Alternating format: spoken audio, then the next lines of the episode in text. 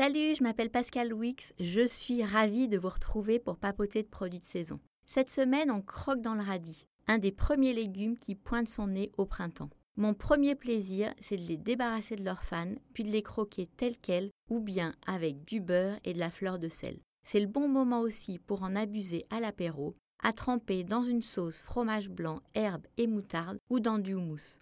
En parlant des fans, saviez-vous que vous pouvez les cuisiner? Lavez-les soigneusement avant de les ajouter dans une soupe ou dans un pesto. Il suffit de remplacer le basilic de votre recette chouchou par les fans de radis. Vous allez voir, ça donne un sacré coup de fouet à votre assiette de pâtes. Et j'espère que vous allez vous souvenir de cette idée pour ne plus jamais jeter vos fans de radis. Profitez des radis pendant toute la saison pour apporter du croquant et de la fraîcheur à n'importe quelle salade. Il suffit de les couper en tranches fines et s'il vous en reste, ajoutez-les sur une tartine de fromage de chèvre frais.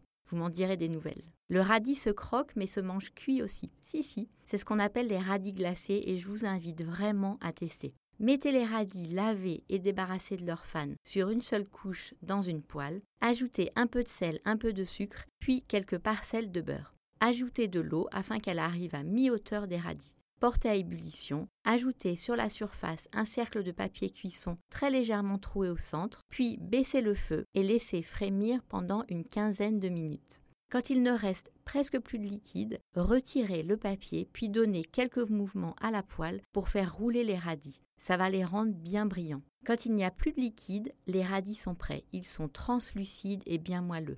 À servir avec un poisson, c'est divin. Mmh.